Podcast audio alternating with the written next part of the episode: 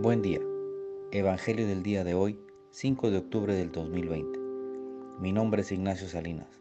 Pertenezco a la Iglesia San Patricio del Ministerio de Estudio Bíblico Nazarenos Católicos. Lectura del Santo Evangelio según Lucas, capítulo 10, versículo 25 al 37.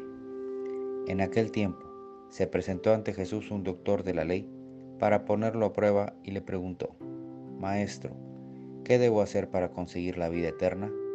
Jesús le dijo, ¿qué es lo que está escrito en la ley? ¿Qué lees en ella? El doctor de la, ley le contestó, amarás al Señor tu Dios con todo tu corazón, con toda tu alma, con todas tus fuerzas y con todo tu ser, y a tu prójimo como a ti mismo. Jesús le dijo, has contestado bien, si haces eso, vivirás. El doctor de la ley, para justificarse, le preguntó a Jesús, ¿Y quién es mi prójimo? Jesús le dijo, un hombre que bajaba por el camino de Jerusalén a Jericó, cayó en manos de unos ladrones, los cuales lo robaron, lo hirieron y lo dejaron medio muerto. Sucedió que por el mismo camino bajaba un sacerdote, el cual lo vio y pasó de largo.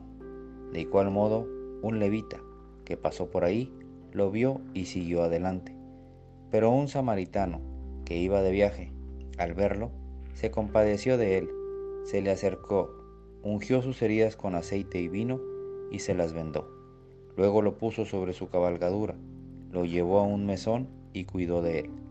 Al día siguiente sacó dos denarios, se los dio al dueño del mesón y le dijo, Cuida de él y lo que gastes de más, te lo pagaré a mi regreso.